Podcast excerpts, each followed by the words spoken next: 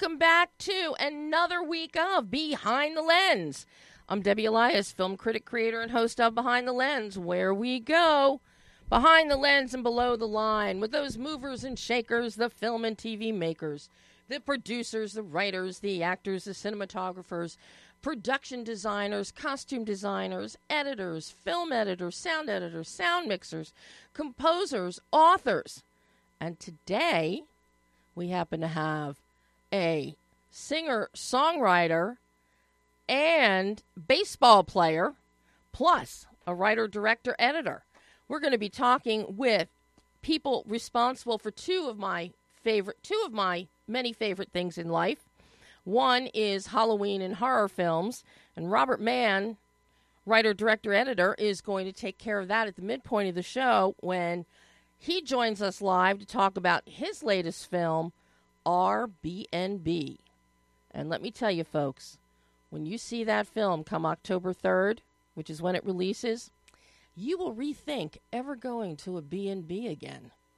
But first, very, very excited because we have with us today baseball player, professional baseball player, superstar country singer songwriter Bryan Ruby, and who just launched his latest single, Centerfield. We're in the countdown to the World Series, people. There's no better time to be talking to a baseball player and a song about baseball. And Bryan is on hold now. So, welcome, Bryan. Hello, how's it going? It is going great. You are fulfilling part of my fantasy life. We're going to be talking we're going to be talking music and baseball. And my right. My god, you are the first you're the first professional baseball player I've had on the show in nine and a half years. So Wow. Okay. First, hopefully not the last. Hopefully, Hopefully not. Oh my God! And then your latest single, you'd all you've already established yourself in as a singer songwriter in the country world, uh, but now you have your new single that dropped uh, at the end of August. Um, so it's been out for like three weeks now. Centerfield. Now, for those people that are of my age bracket, uh, I remember when John Fogerty's song, his version of Centerfield, first came out back in 1975. I was still in high school. Uh, it was in his post CCR days, and you know, everybody loves CCR. Uh, but oh yeah. I have to say, Bryan, I love your version of Centerfield so much more than Fogerty's. Oh wow. Thank you. Thank you. Thank you. It is Uh, fantastic. Thank you. We we went in the studio. You know, it's like a it's like an all time classic baseball song Yep. and a song that I've heard at the ballpark for like the last two decades. you know, ever since I first picked up a ball as a as a little kid and and I just kind of wanted to take my own crack at it, pun intended. Um, and you know, we we but I wanted to kind of honor the song and I also wanted to make it distinctly my version. You know, I didn't want to copy what he did. I wanted to up the tempo, make it a little faster, a couple extra guitars, make it more Bryan Ruby versus John Fogerty. But I, it was really cool. I got a message from John a couple days ago that he heard it and he liked it, so that that meant a lot. And um, you know, I, I'm I'm glad that people are liking it. Oh my god, I I like it much better, and I think it's because of not just the up tempo, but the instrumentation, and especially if this and if this gets played in ballparks, and hopefully it'll be played during the World Series this year. Uh, just saying, Yeah. just saying. Uh, hopefully, when Oh, it yeah. gets played, this is really a stadium kind of arrangement that you have. So it will Yeah, play stadium. really well. stadium baseball country. That's what we do. Like, um, you know, it's kind of a perfect combo for me. I actually have a song called Baseball Country. That's another one that's kind of upbeat and rocking. And both center field and baseball country are on my upcoming debut EP, which comes out on Friday, October 27th, which is is called Diamonds Are Forever, and and really it is a, a tribute to all my time playing ball and growing up in sports and and uh, persevering through challenges and coming out and a whole it's a whole story and it's six songs and and it's going to be going to be really cool to get out get that out into the world. Now, was it always I have to ask because your dad was a baseball coach. Was it always predestined that you would play ball at some point? Um, I mean, it was definitely exposed to it a lot as a kid growing up. You know, he didn't force me into it. He, I always had the choice, but but I, that's how you know that's what all my friends were doing. That was that was what I did, and and that's what I grew to love and and still do. And um, but it was it was definitely cool, kind of growing up at the ball field, like growing up in the game. Yeah. Wow, wow. I mean, I still remember my grandfather took me when I was very, very young to Connie Mack Stadium in Philadelphia to see the Phillies play. Uh, yeah. I think, oh my gosh. I go way, I go way back, Bryan. You know, I still remember watching on television Jim Bunning pitching a perfect game, or you know Steve Carlton wow. and his twenty game wins. I mean, just um, I have always loved baseball, and coming from Philadelphia, you got to kind of love sports. But baseball, I could actually kind of sort of play, so I understood oh, it. yeah. So, uh, you know, I've always just loved it. And I think that's yeah. part of what attracted me to Fogerty's version of center field. Uh, plus, uh-huh. it started getting played. But now to hear your version decades later with your spin, it just. Yeah. It, for me, it felt like um, I, I kind of looked around online and I couldn't really see anybody. You know, it's kind of an iconic song, at least in the baseball yeah. world, and I couldn't really see anybody who did like a really key cover version. Mm-hmm. Like I think about classic songs like "Free Fallin'," Tom Petty. I think about the John Mayer version mm-hmm. is like the the go-to cover version, or or "Fast Car," Tracy Chapman the Luke Combs version is like the go-to version, and nobody really did anything for center field. And the song came out, I think, in 1985. Like it, it's been a while, and and I kind of wanted to do a little update. And a lot of people who follow me are younger, um, younger baseball fans and, and younger people. So maybe they've heard the song, but but it's um, you know it's sort of in a different style, and and I kind of wanted to take a crack at it. Well, take a crack at it. You have done, Bryan, and you knocked it out of the park. Yeah. For my money, you knocked it out of the park. Uh, you know, you. You, and you brought up something very, very important. You know, back in 2021, you gave us all a diversion from COVID uh, when you came out, and you were the mm-hmm. uh, the only active professional baseball player to come out as gay. And I, I remember all the coverage Everybody was yeah. covering this. So, number one, your timing was great. I think the world appreciated that because it did take us away from the, the dregs of COVID. And here's something upbeat yeah. and great, somebody's great story. Um, but you know how has how did that impact you in terms of your ball playing? Um, did the, did the minors because I know in like 2021 there was a big shuffling in the structure where didn't Major League Baseball take over the minor leagues as well, and then Salem-Keizer Volcanoes, who you were playing for, you got they mm-hmm. got bumped to a Maverick League. Mm-hmm. Correct. Yeah, it, it, was it was really a roller coaster. I mean, it was something. First off, I've I've known sort of um, I've known that I was was gay for for years, and and I, I have been out in my personal life to my family and friends for for uh, four years prior to coming out publicly, but I was always told that if I came out while playing baseball that I would never be able to get a job again.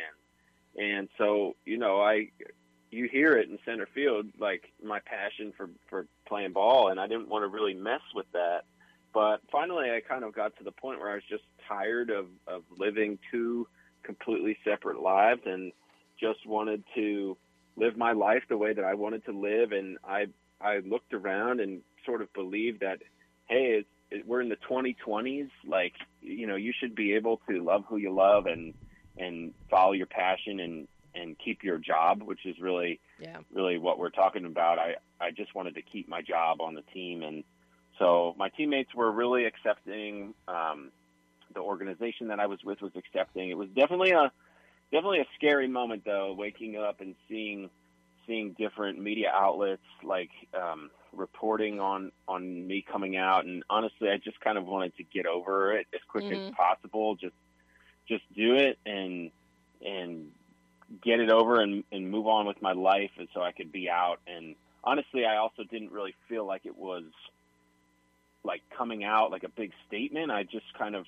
felt like I treated it more like inviting in, Mhm. like um, this is just one more thing about me, like um, you know. And uh, now, now people know, you know, uh, this is my life, and I'm I'm living the way I want to live. And if if you got a problem with that, that's your problem. That's right. And I feel like people really respected that, and it's enabled me to kind of move on and and keep going forward with my life. And it's you know we we have a charity now called Proud to Be in Baseball, Yes. which supports and encourages the next generation of LGBTQ athletes in baseball. So we set up something that can help the the next the next crop of players, and you know I'm I'm all for um, everybody you know coming out if if it, if they're in a safe, supportive environment and, and just live your best life and um, that's kind of what the purpose of our organization is, and it's it's going well. That's fantastic. Now, what are you still playing ball anywhere? Yeah, I am. So this this summer, I'm wrapping up. This is like my final season playing, um, and with our with with the end of the season coming up, it's it's uh, definitely a little sentimental. I'm I'm definitely ready to move on to baseball or um, from from baseball to, to country music, and I've I've kind of had my hand in the country music pot for a while now, living in Nashville for about four years, and I, it's it's uh, a huge passion of mine as well. We've been releasing songs for over a year and Mhm. kind of preparing for this, and I've had some more opportunities to stay in baseball, but I've, I'm I'm at this point. I'm, I'm telling everybody that I, I'm I'm passing up on it, and you know I, I'm I'm very grateful for all of the all of the years that I've been able to play. I'm a journeyman guy. I maybe I'm not a major league star, but you know I, I've certainly you know it's more about the journey versus the destination. It's been an incredible experience playing ball all these years, and and um, especially recently when we've been able to do the stuff with coming out and and uh, inspiring younger athletes and forming a charity that helps people. It, it feels feels like I'm I'm leaving the sport on on my terms and and um, I, I feel very grateful for everything. Now, what position uh, positions have you played in your career? as- Third base, third base. yeah, Tricky, tricky, tricky, tricky, tricky. A Mike Schmidt Yeah. position.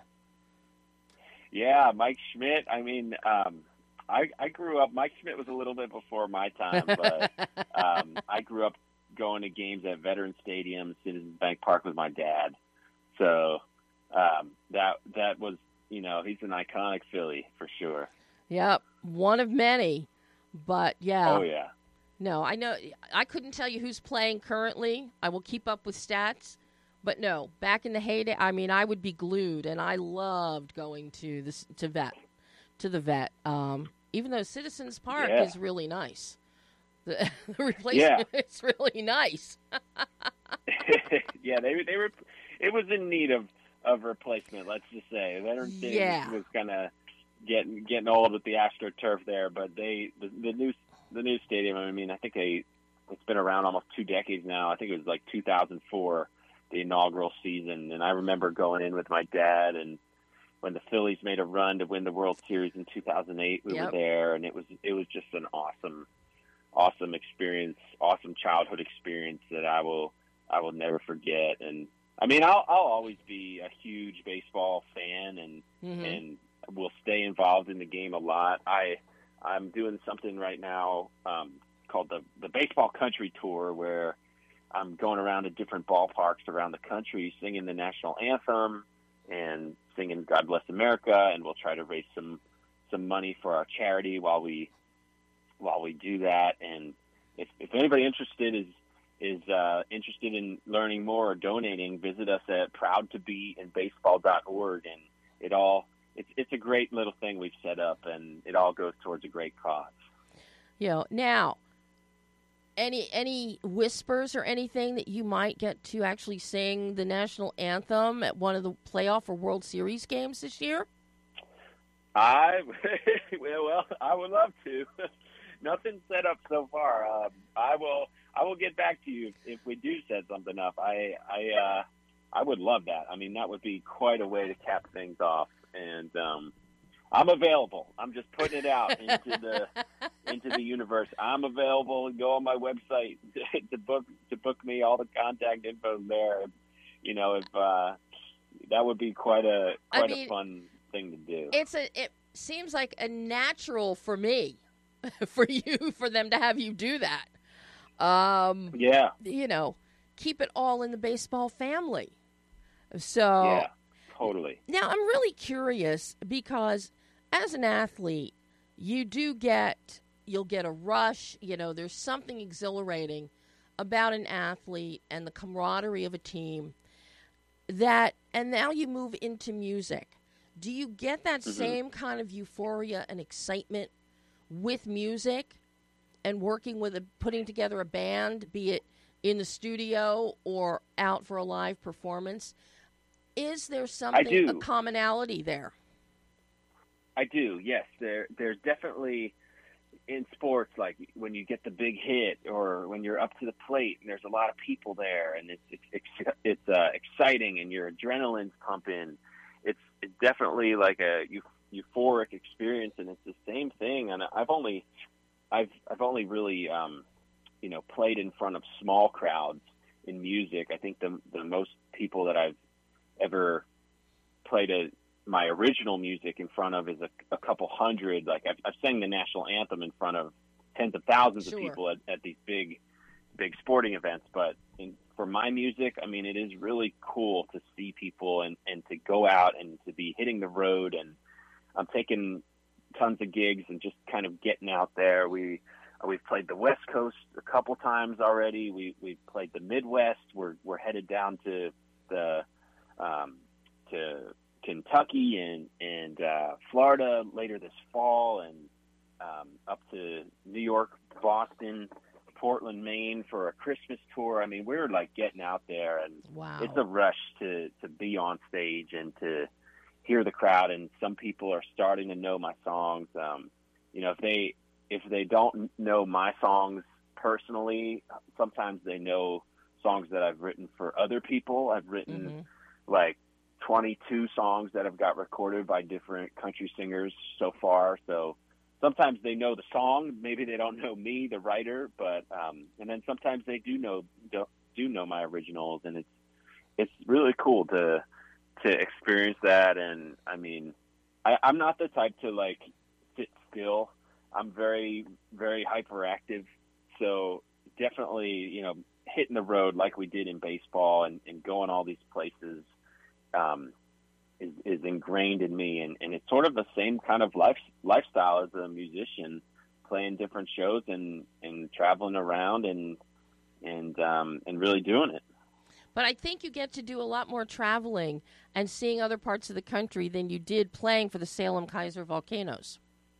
yeah, yeah that that league was was uh, Pacific Northwest. Very Pacific, limited. But yeah, I mean, I have I in baseball. I've, I've played five years in pro ball and have gotten to go play games overseas um, in Latin America, played wow. winter ball down there in Guatemala City for a season, and South America down in Chile, and traveled the eastern seaboard and, and the west coast and through the middle of the country. I mean, it, it is kind of like a vagabond life on the road with your with your baseball team, but it, it's kind of the same thing with with music. It's we, we got our little team. It's it's not quite the 40 man roster like um, in pro baseball, but it's you know unless unless you're Taylor Swift and you have a massive touring operation, uh, yeah, going coast to coast. But for for us, it's it's just a couple people and um, getting the band together and getting out and rocking it.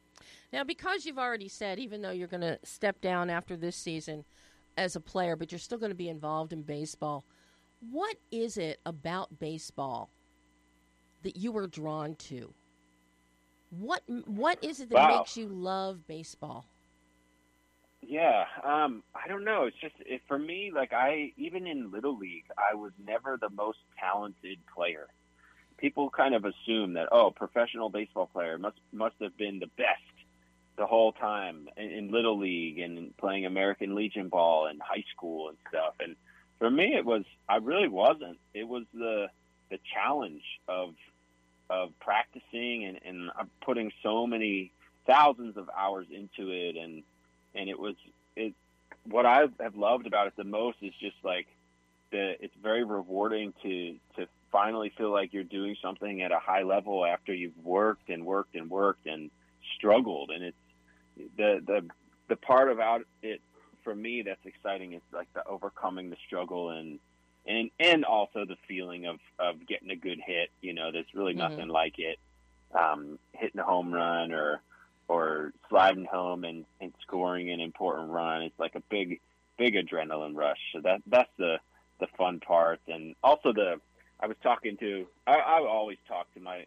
baseball friends every day, and I was talking to the guys yesterday, and we were it's it's the camaraderie too, you know, going through um, trying times and being on the road and and uh, overcoming adversity with a, a group of people is really is a is an important bond with your teammates. And for me, especially as uh, one of the things that I was worried about as a as a gay guy, like you know, when I came out, was would they accept me? And it was really cool that they did, and they still do, and they're they're really really just it's if there's anything that I could be, I want to be an example of somebody who just shows that it's possible to live your life and and be a good person and and keep your job and and help the team and be a good teammate. So now, having said that about baseball, apply the apply the same question to music. What is Yeah. the appeal of music? What is it that makes you love music, and particularly country country music, which I personally Yeah. think is a great fit with baseball, all American. You know. Yeah.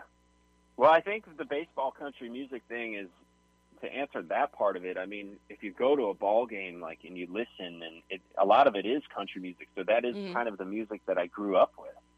So being on the ball field, so it's it is a really natural fit. Um, but the part about the music that I like, honestly, the most is is I really like the process of like putting the song together.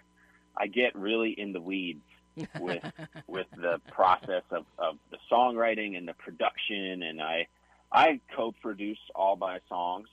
Um, like I, I do have a producer, but but he lets me kind of co-produce and and help direct traffic, and that that's really fun for me to to see it all come together and to and to write all of it. I know we're talking about center field today, but but most of my other songs are originals. If if you go on any streaming service or or YouTube or whatever, most of the songs that you'll see are, are my originals, and I I love I love that process of writing it and putting it together. And half the time we we try to write a song and it's not it's not very good, but you kind of have to. It's just like baseball. You kind of have to step up to the plate, and sometimes you're not going to get a hit, and sometimes you're going to write a song and then throw out your notebook the next day because it's not very good. but um, but you know, occasionally it, it occasionally you get something good, and and those are the times that that count. Where do, where do you get the inspiration from? What inspires you for each of the songs that you write? Is there, you know, some people they've got a particular, you know, muse kind of situation. Uh, others, it's like they just are drawn to, you know, some one thing in particular. What inspires this you for the songs that you write? Yeah, for me, it's it's a combination of things. It's I'm always looking, honestly. Like in in my life, I'm always looking for different things. The the people that I know, you know, the my friends, my family, relationships. Like it's all it's all um, material that that can go into song and and I'm always open to new ideas, and I'm always trying out new stuff, and and um, so really it's just like my life, and I want to sing songs that are real for me, and center field, even though I didn't write it, is very real for me, and and the rest of our EP that I'm releasing in October is, is very real, and and you know it's cool to to have songs that feel really personal. I don't think I would enjoy it if I if I was singing songs that really didn't mean anything. You know, mm-hmm. I, all these songs come from a really a, a place of, of deep meaning. Now, are you going to be doing music videos for each of these songs, or is it going to be audio only at this point? What What are your plans here? Because I'm sure everybody yeah, everybody wants to see you performing. Yeah, we're, we're, so we've put together a few. So we, I uh, one of the songs on the EP called "The Standouts," which was the duet that I did with Ty Herndon, country star from the '90s, mm-hmm. who's still doing great stuff and has a he, he he actually has a foundation called the Foundation for Love and Acceptance in Nashville.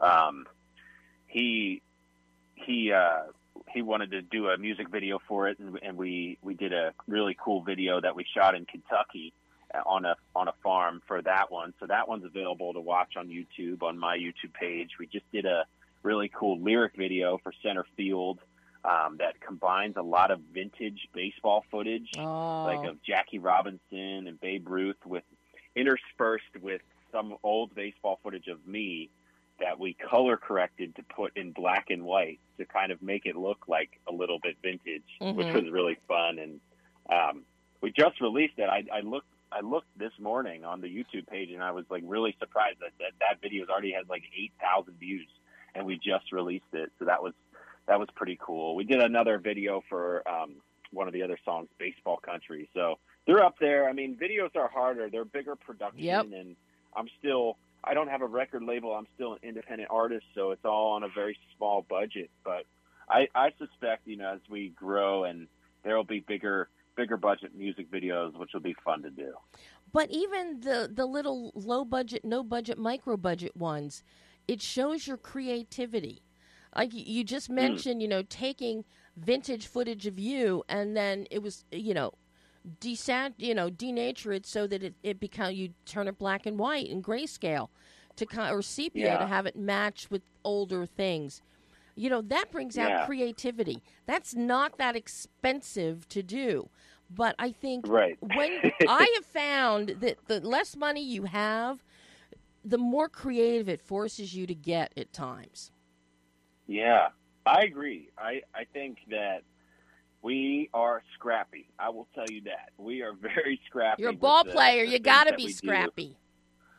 Do. Yeah, yeah. I mean, I'm, and again, like I, I, when I was really hardcore playing ball, I was not the major league star making millions of dollars. I was the, the journeyman, fringe, low level pro player, utility third baseman, utility infielder, like sleeping on a mattress on the floor in Guatemala City during winter ball and just trying to make up enough money to to come back home not having lost money and keep a job in baseball.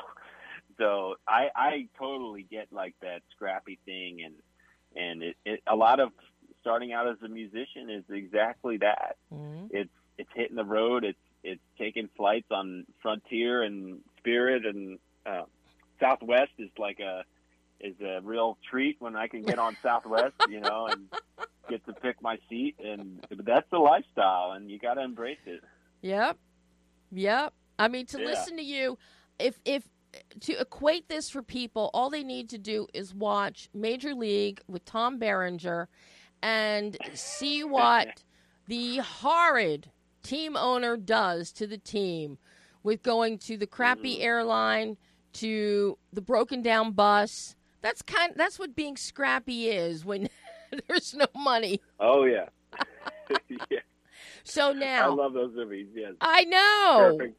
Uh, you Yeah. know that and Bull and Bull Durham. You know, that's another Bull one yeah, about you- being scrappy. Yep. Bull Durham, and I mean that's one of my favorite movies too. Like it's, and and right now, like I am singing about a lot of like this baseball related stuff, but again, it's really true in my life right now, and and we're already planning like we had a meeting a couple days ago planning out my next stuff for for 2024 and and I have some love songs that I want to sing Wow. and, and all kinds of all kinds of stuff that we've written that we're going to go into the studio and record and so it's this is really like the beginning. The first chapter is starting from the baseball world and and switching over to music and I, I can't wait to see where it goes.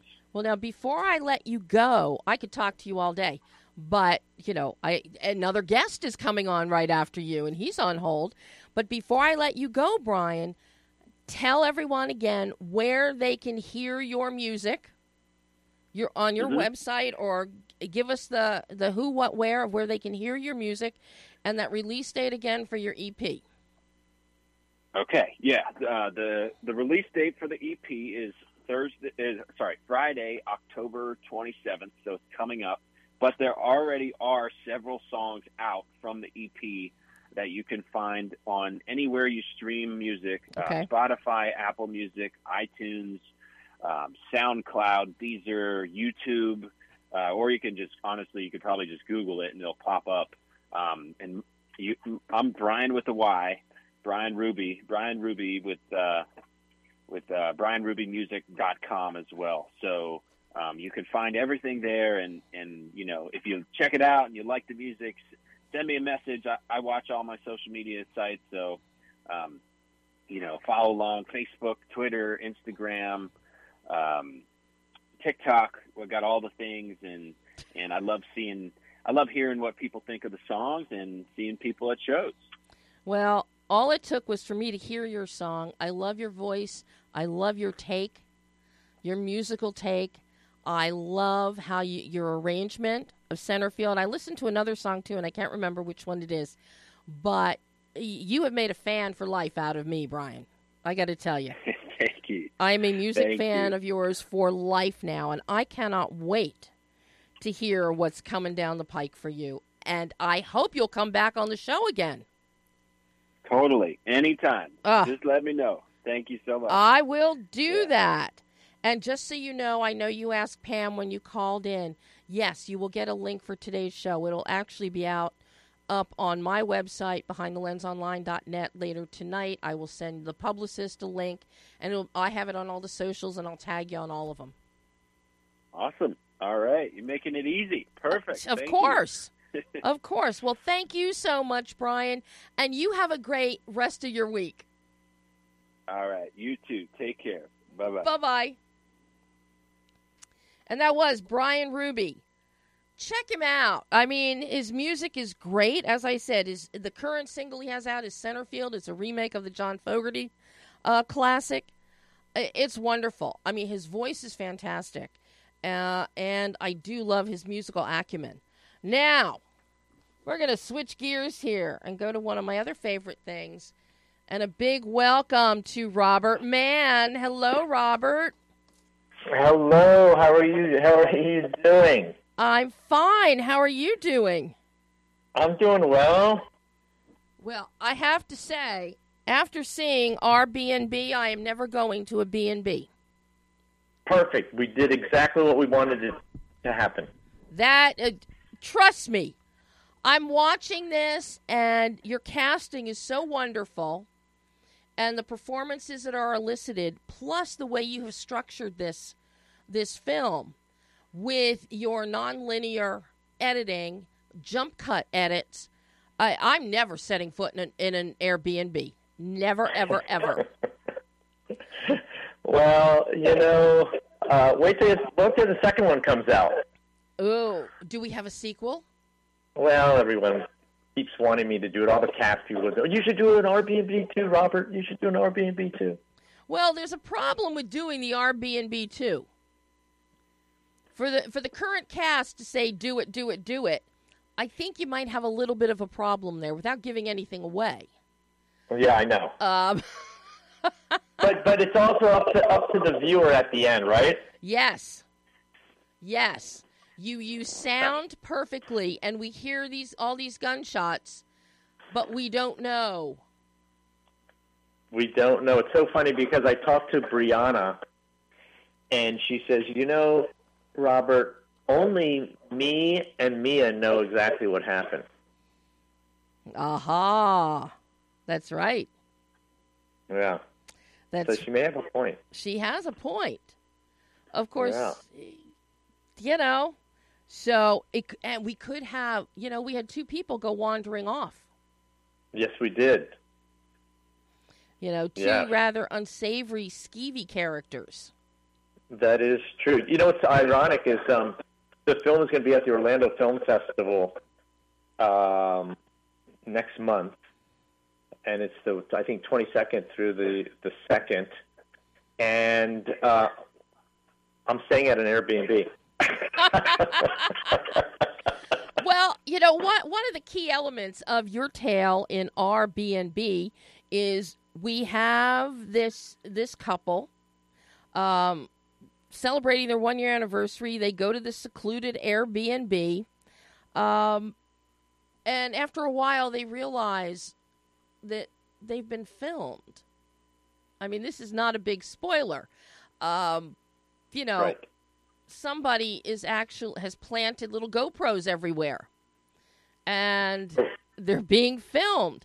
So now, having written that, with this in your mind, as you check into your Airbnb, will you be checking the room for any GoPros, hidden cameras, microphones? Oh yeah. You know, where where did the idea for Airbnb arise?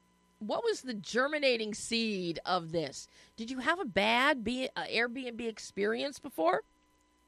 No, I could be very artsy and fartsy and say, you know, oh, it came up from this wonderful idea of an experience, or somebody had told me about it. But the fact of the matter is that um, it was it was a monetary decision, and a, a decision based on um, um, what what assets I had. Mm-hmm. And so uh, we had stayed at this exact Airbnb, my DP and I and my producer, um, about four years earlier because we were shooting a film called 1031, which we never actually got the, the financing for. And the person who owned the Airbnb, Anita, she said, Well, listen, if you ever want to come back here and shoot around this area or whatever, you're certainly welcome. If you want to use my house, you're certainly welcome. And I said, Okay, thank you very much.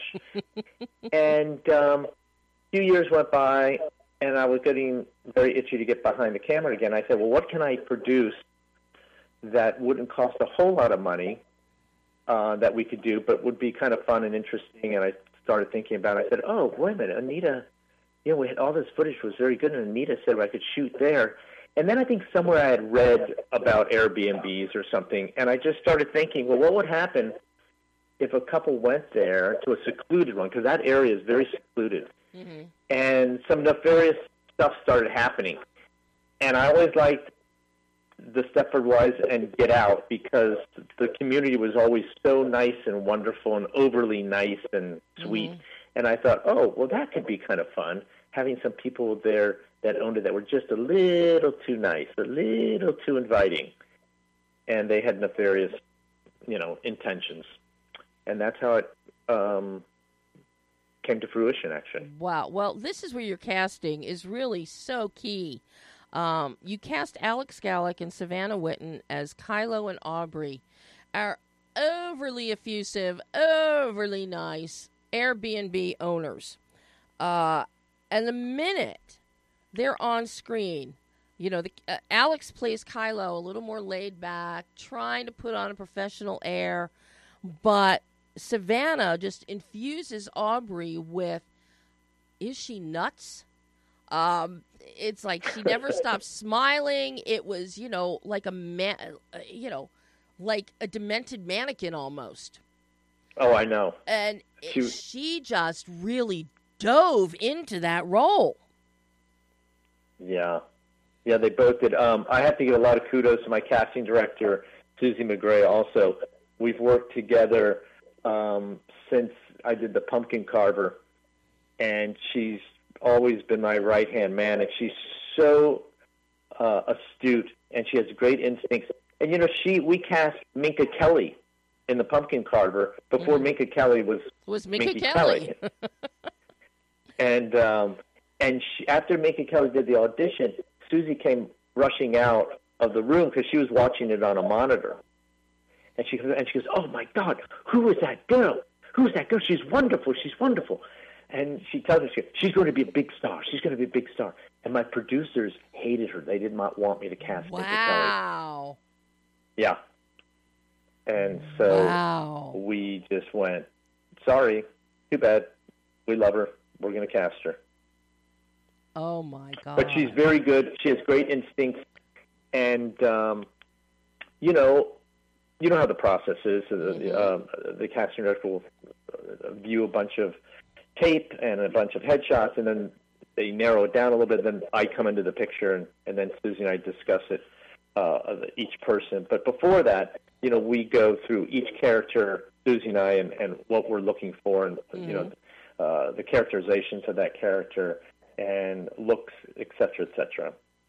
Well, you also, you know, also an amazing job. Number one, you got Brianna McQueenie and Ryan Thomas as our anniversary couple, Mia and Ryan. You know, the one thing that really d- didn't really work that that much for me, and it could could have been thrown away, were the comments made about their difference in ages, uh, because Mhm. that's just it, it- nobody really cares about age difference anymore unless it's blatant.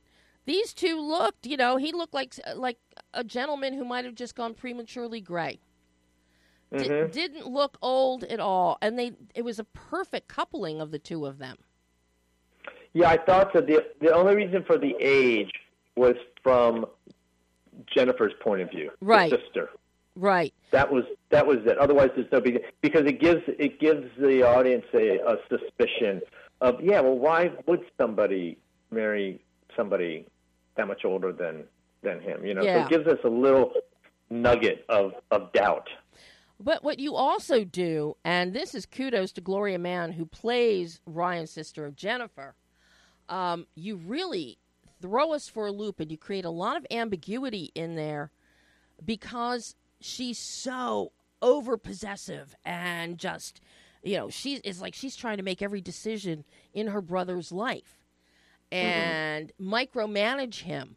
And it kind of makes you wonder exactly what kind of relationship do they have? Uh, Right. so you throw that in there.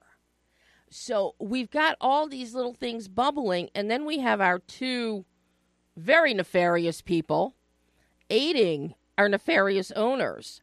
Right. the weirdos. The uh, weird is an understatement. Um, you've got Marco Reese Maldonado who plays, you know, dreadlocks down to his butt, um, earrings hanging out of his ear down past his shoulder. Then you've got Agnes Artich at playing Polina, who is just, you know, there are no words for her. Yeah, you know she's actually um, Russian and Polish. Wow. Which, yeah, so when we cast her, she came in. She had a wonderful accent. I loved her accent, and um, it just she was just really, really good. She was a hard one to beat, and when Savannah came in, or she Savannah uh, sent in her um, her reel, uh, Susie and I were going. Savannah's going to be a hard one to, to beat, also. Um, Yeah, I can't see anybody else playing uh, the role of Aubrey. And similarly, you know, as Polina, from the very beginning, she Right. doesn't she doesn't crack a smile. She's very terse. She's very stare down. Her stare down is great. So you've oh, I know it.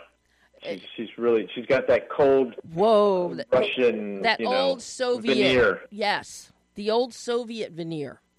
I Right. mean, just so well cast, and the performances that you get from each of these people are just wonderful. And the whole time, it's like I gotta wonder. It's like, okay, is Mia seeing any of this? Is she not comp? Is are Mia and Ryan not comprehending a lot of? There's something unnatural about these people that they're being so nice to.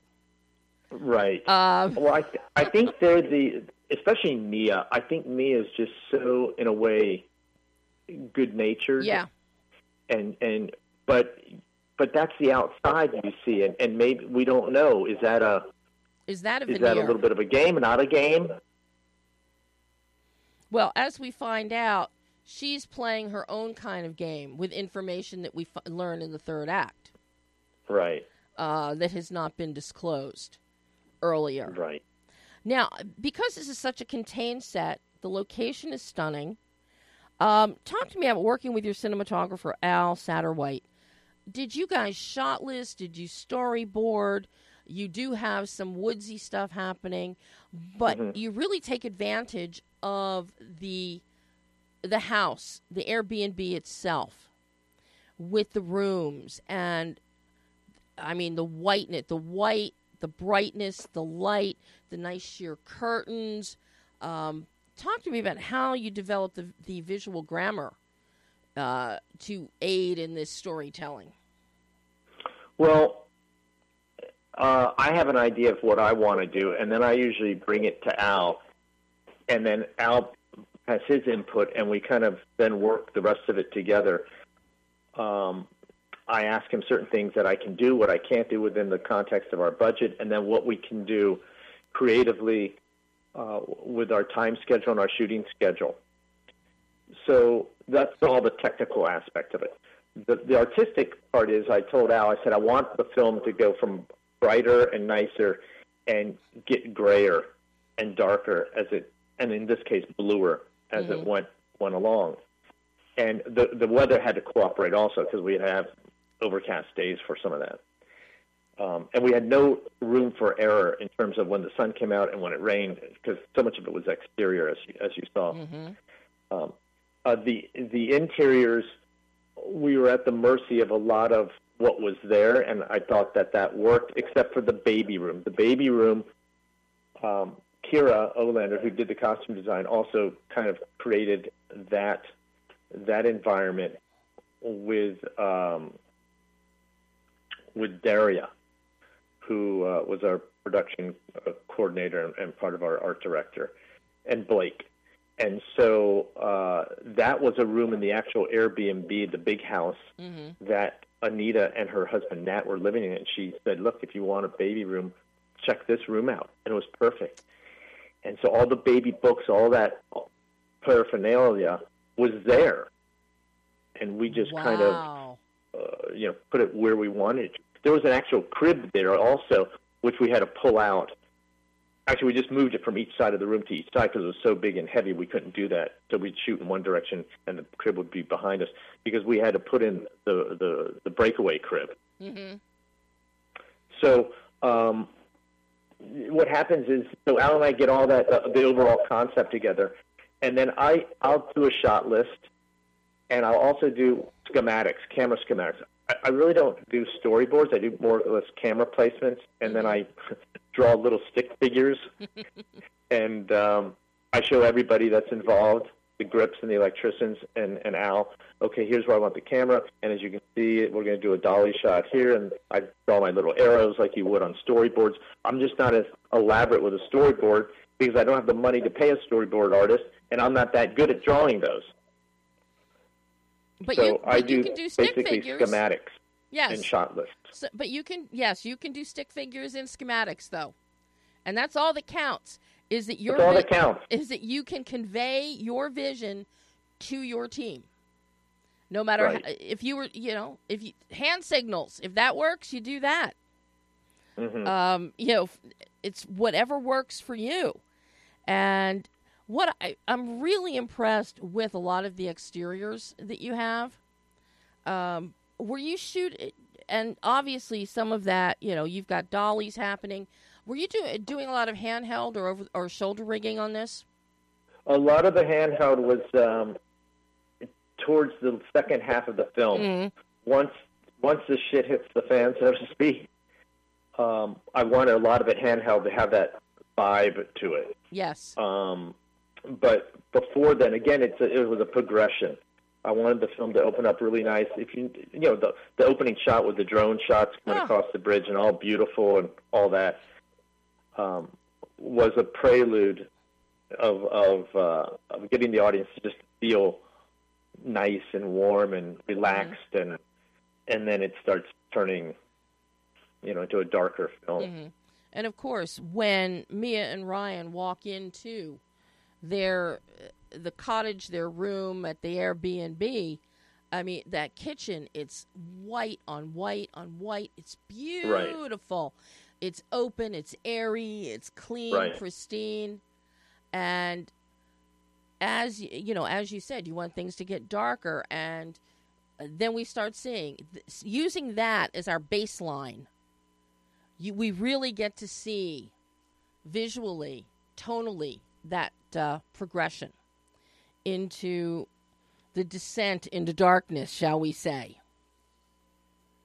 So, Right, exactly, and it just kind of um, climaxes obviously at the end, but also uh, when when um, when Kylo and when Ryan are in that computer room, and when they get into the house, you know, the house is darker too, yes, much darker. and shadowy, and you know, and you really make the most of it. The camera, the camera position, the blocking, you really make the most of the angles within that house. That staircase, and the Right. and the banister, the hallway banister um, on the second floor. You really utilize that so well. Yeah, we. I love that. I talked to Al about the whole film should, especially on, on establishing shots, should have uh, voyeuristic views. Yeah, So in the banister, we're shooting through the banister like somebody was sitting down, looking through those those uh, those pillars. Um, even when Jennifer is boxing, Mhm. we framed it a wide shot to start out with between trees. So Yeah. again, you get this idea of somebody watching this person Mhm. boxing, and working out. Um, there's high shots where you know people are looking through windows down below Mhm. um, at people at the car or whatever.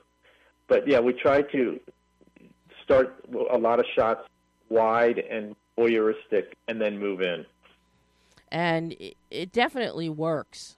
It really works. Um, now, how difficult? I mean, the location, as I said, is beautiful, especially when we get to that stream, the hiking Oh, trails. wonderful.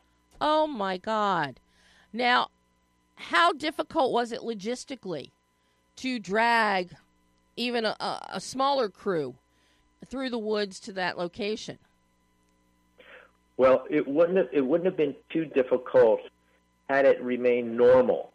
Uh oh. It was a it was a brook, but three days before we were shooting, we had about two days of torrential downpours, which made the the, the brook rise about four feet, Oh my God! Five feet.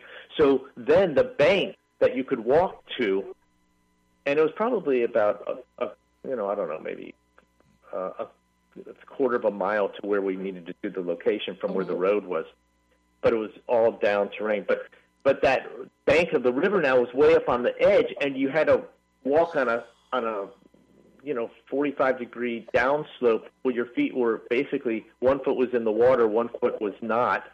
Oh my! So we God. had to have waders. Our producer went and bought waders at uh, Dick's Sporting Goods. There's a plug for you, Dick.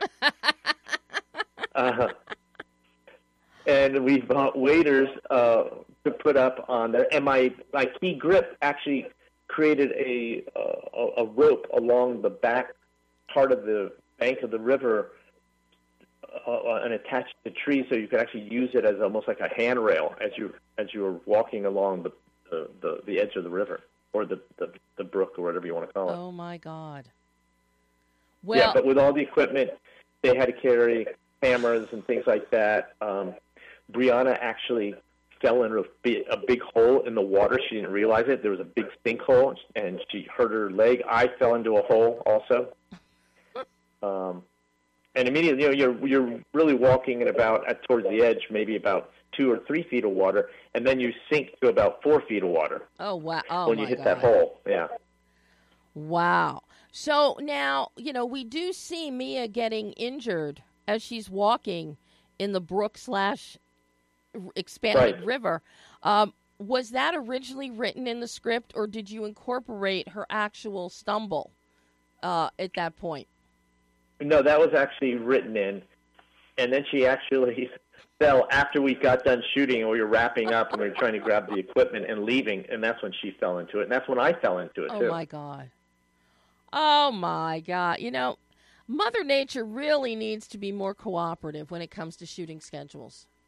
You know, I I I put a call into God, and you know, this is what you couldn't get through. You did get some gray skies, though.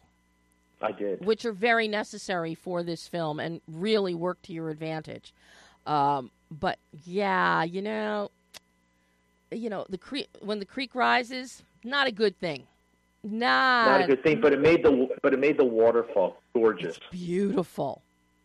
Yeah, I mean that's and I hate you know rather than an action shot or people engaging and interacting, that's your money shot of the film. oh, I know it.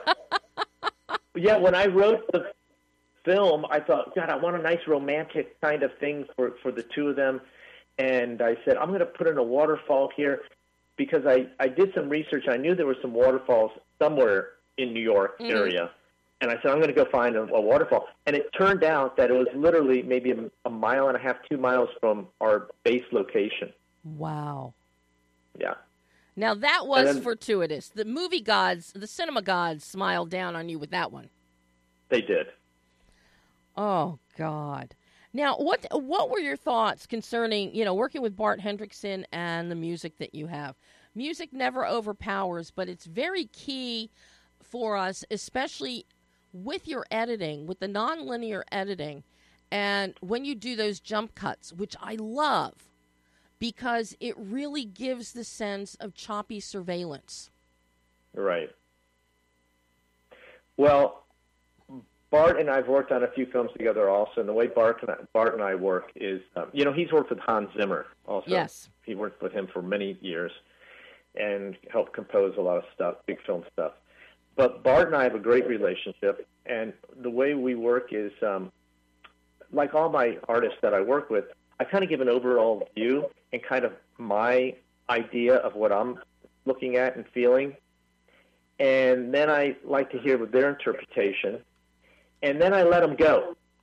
Mm-hmm. And I say, go do your thing, and then come back, and then we'll take a, a listen or a peek or whatever it is, I'm, whoever I'm working with. But I like to give them a lot of freedom, the artists, because then they come back and they surprise you. Mm-hmm and um, and you get some things that you may not have thought of, and usually they're they're better. And so that's how how Bart and I usually work, and he always comes through great. And um, and then we tweak it a little bit as we go along. You know, I, I'll, I'll say I want it built up a little bit bigger here. I love what you're doing, but build this up a little bit more, and then continue it through the transition of this scene, and then fade out or whatever it is that, that I'll give him. But um, yeah, it's it's great. He's he's really wonderful and um, always comes through with the right tone. Well, now, big because you also edited this. Were you editing as you went? Did you wait till you had all the footage put to, assembled, and then started editing? What was that process like for you? Well, the editing. Um, because we were on that location, I had to shoot everything. I couldn't edit while I was working because I only had maybe three hours sleep a night to begin with. Um, we had to wear a lot of different hats, especially me. So after the end of filming, I was the one who was the techie, so I had to download all the footage onto my computer and make duplicates. So that took hours to do that uh. after we all shot everything. Um, so uh, there was no room to even edit it. I could view the footage to make sure that we had stuff, but that's all, mm-hmm. and then mm-hmm. download it. So when I was editing, um, you know, the movie was actually, and I started the first drafts, the first edits. Um, it was all linear. Mm-hmm. And because, and this is a big mistake that I made. I wrote the film as a slow burn, and I'll never do that again. And when I got through with all my cuts, and I did a screening for everybody. Not everybody, but for about ten people. Um, it was it was just unacceptable. It was way too slow on the first act, and I just I I couldn't stand. Now the jump cuts were all in there because I, mm-hmm. I I wanted that style of jump cutting, and that helped in two ways. It created a style, and it also yeah. it it um, it moved the pace along, and it gave it a weird edgy feeling. And um, I had a few little um, uh, flash forwards on just a few of those little scenes, but it still wasn't enough to make the movie move the way I wanted it to move. And um, so I, the last edit, I was going, "What can I do? What can I do? What can I do?" And um, just out of sheer luck, I said, "Well, maybe this parallel plot of of Savannah's storyline. Mm-hmm. I could take that and maybe, you know, intertwine it with the main plot. And once I did that, I went, okay, that's it. That's perfect. So it was just really lucky that that happened that way. And it worked really well. It was one of those pleasant accidents that happened, and the gods were, like you said, shining down on me at that time.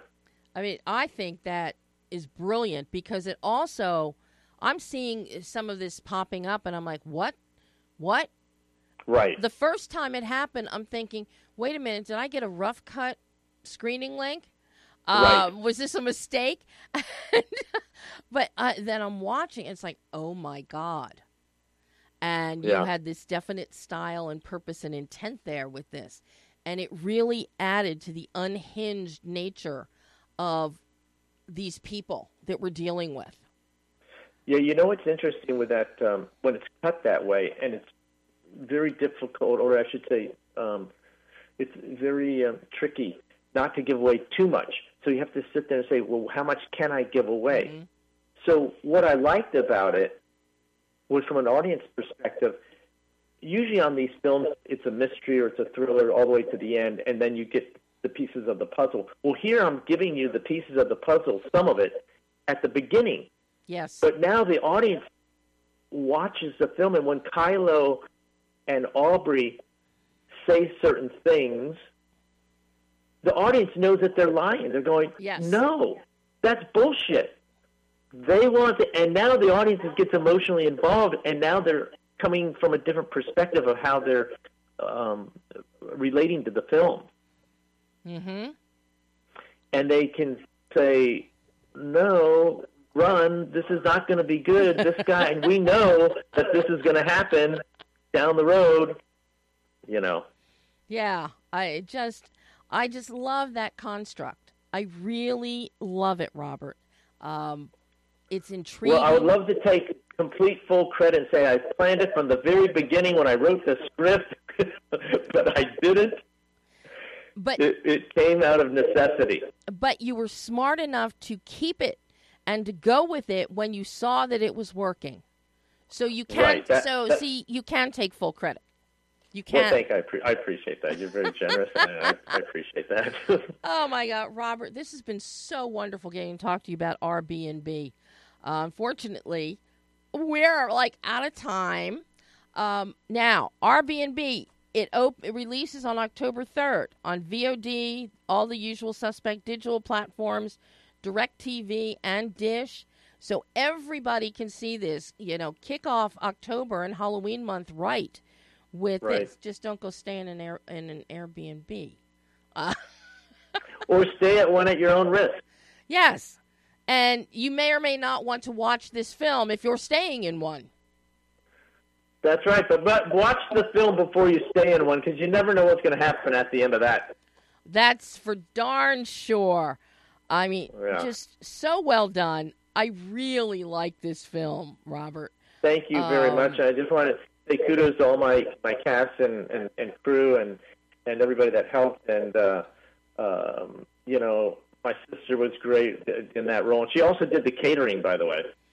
Oh, really? Yeah, Well, so well, she well. had double duty. Did she get double paycheck? Yes, she did. Okay. Just checking. Yeah, wasn't much, but she got it. I mean, if I put my brother to work in something I was doing, or if he put me to work in something, if he put me to work in something, I'd get nothing. Um, Right. The the tricky part was when she was cooking breakfast, and then she had to go shoot a scene later in the afternoon. oh my gosh. Oh. Yeah.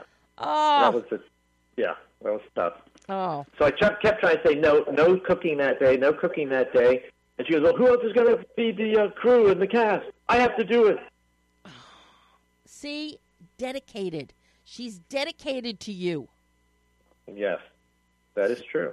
So, oh, Robert, thank you, thank you, thank you so much. And I hope we get to chat again in the future. I'm a phone call away. Good to know. I'll take you up on it. But seriously, consider a sequel to this. Yes, anytime. Thank you so much. I really appreciate your time, and and uh, I'm, I'm glad that you enjoyed the film so much. And um, you know, the objective is that hopefully people that watch it are lost for 81 thrilling minutes, and they forget about life for a while and just get thrilled. They will be. Come October 3rd, they will be, Robert. And have Well, fun and have fun at the film festival in Florida. Thank you, thank you. I will. It should be a lot of fun. Oh, Robert, thank you so much. My pleasure. Bye-bye. Bye bye. And that was Robert Mann, writer, director, editor of Airbnb. October 3rd, it comes out. All the usual suspects digital, VOD, Dish, DirecTV. And of course, thanks to Bryan Ruby. Very thrilled to have Bryan on the show. Google him, listen to his music. It really is fantastic. Um, and especially his new single, Center Field. But I'm looking forward to that EP now at the end of October. So, that is all the time we have it again. And of course, we ran over again. So, until next week, I'm Debbie Elias. This is Behind the Lens.